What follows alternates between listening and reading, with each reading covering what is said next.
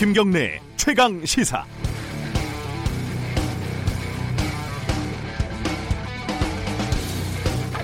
최근 김학의 사건, 장자연 사건 재수사 혹은 재조사가 뭔가 속 시원하게 진행되지 않는 기류가 감지되면서 여러 가지 논란이 일고 있습니다.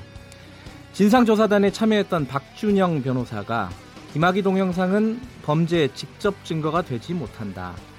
윤지호 씨의 증언도 검증해야 한다고 주장해서 여론의 문매를 맞았습니다.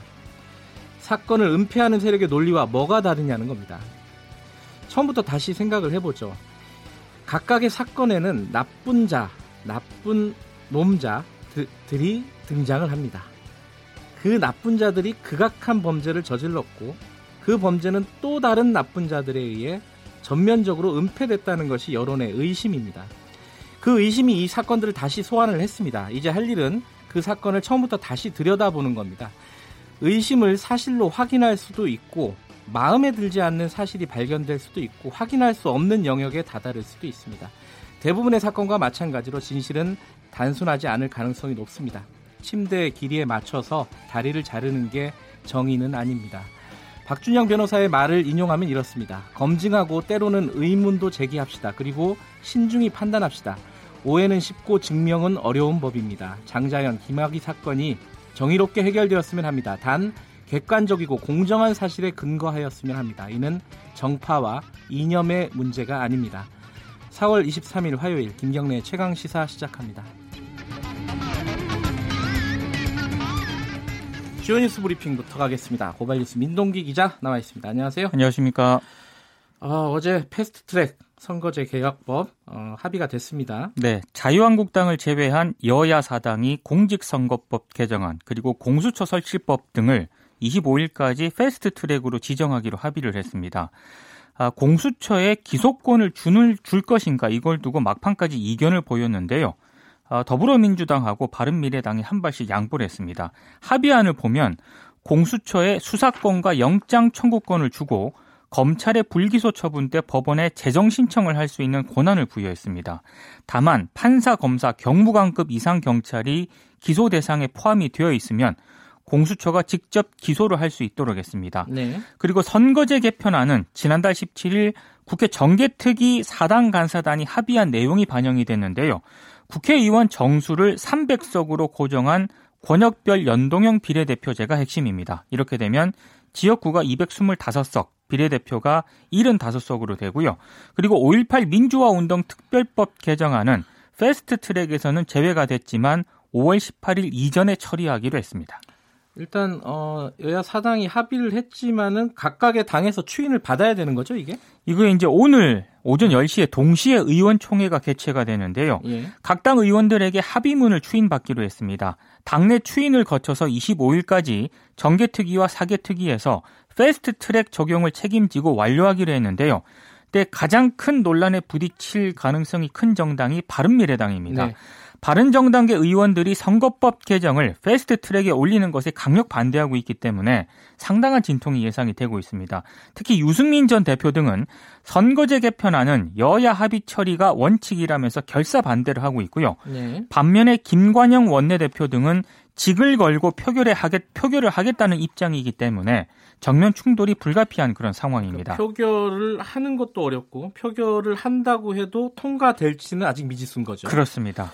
자유한국당은 반발이 심하죠. 나경원 원내대표는 선거제와 공수처 설치법을 패스트 트랙에 태우는 순간 20대 국회는 없다고 이제 강력 반발을 했는데요. 네. 상임위 실력 저지는 물론이고 국회 일정 전면 보이콧 등으로 맞설 가능성도 높은 그런 상황입니다. 어제 나경원 원내대표는 어, 문희상 국회의장하고 설전까지 벌였더라고요. 그렇습니다. 어, 정치권 관련된 소식은 2부에서 오늘은 어, 더불어민주당 쪽 연결해서 얘기 좀 들어보겠습니다. 다음 소식 듣죠? 국내 최장기 분쟁 사업장 콜텍의 싸움이 어제 끝났습니다. 네. 복직 투쟁을 시작한 지 4,464일째 마침표를 찍었는데요.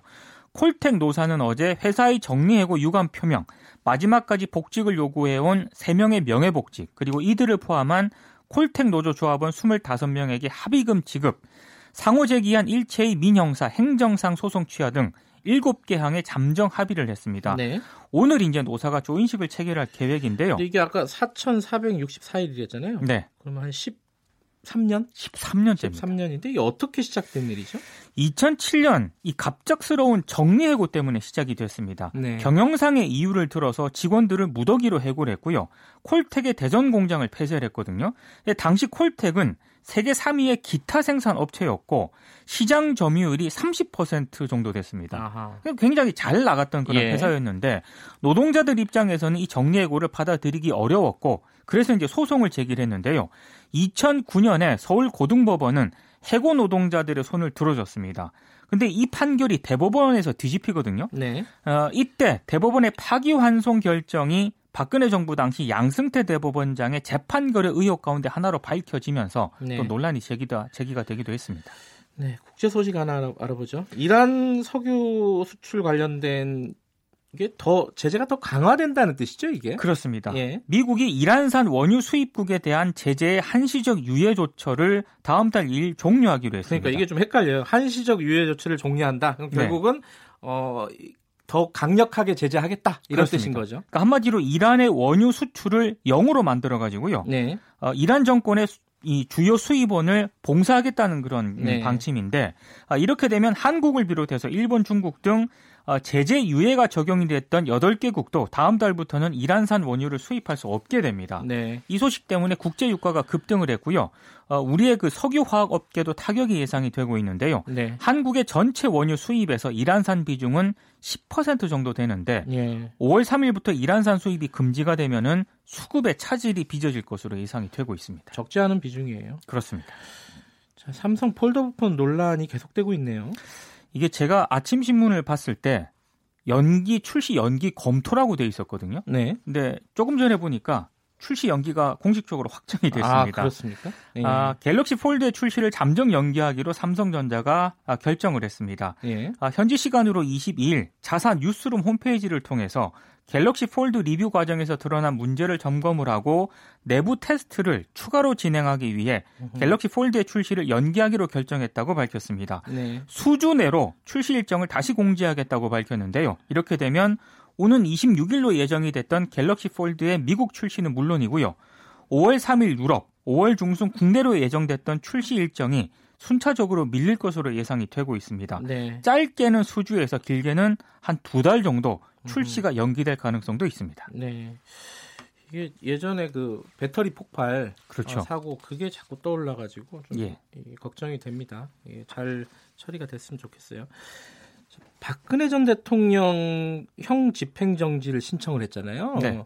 이게 지금 어제 문진을 했다고요? 그러니까 문진이라는 게 건강 상태를 좀 알아보러 검찰이 들어간 거죠 구치소에? 서울 구치소에 들어가서 현장 조사를 진행을 했는데요. 예. 뭐 공판 담당 검사를 비롯해서 의사 면허가 있는 검사도 이제 들어가서 음. 박근혜 전 대통령의 상태를 점검을 했습니다. 네. 유영아 변호사도 동석을 했다고 하는데요. 서울중앙지검은 조만간 검찰 내부위원 3명 그리고 의사 등 외부위원 3명으로 구성된 형 집행정지 심의위원회를 열어가지고요.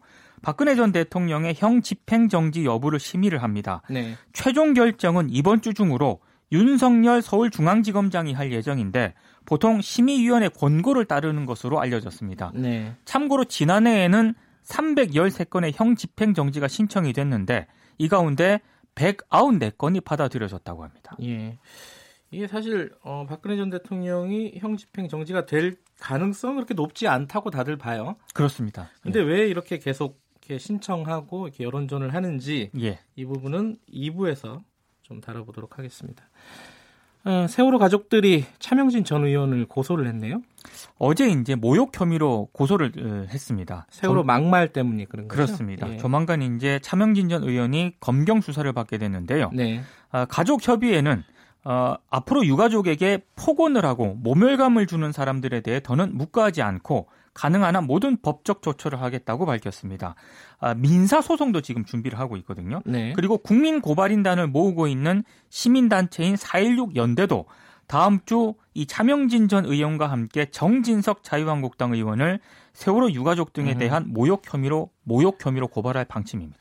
마지막으로 오랜만에 그 한유총 소식이 들어와 있네요. 서울시 교육청이 한유총의 설립 허가를 취소를 했습니다. 네. 교육청이 밝힌 이, 이 법인 취소 사유는요.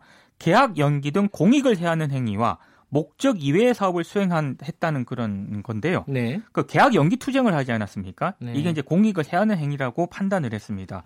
한유총이 입장을 내놨는데 국가 권력의 부당한 횡포이자 반민주적인 탄압이라면서 행정소송으로 대응하겠다며 반발을 하고 있는데요. 네. 어, 예전 같지 않습니다. 한유총이. 자, 행정 소송 결과는 한번 지켜봐야 될 것 같고요. 네. 자, 오늘 소식 잘 들었습니다. 고맙습니다. 고발 뉴스 민동기 기자였고요. KBS 일라디오 김경래 최강 시사 듣고 계신 지금 시각은 7시 35분입니다.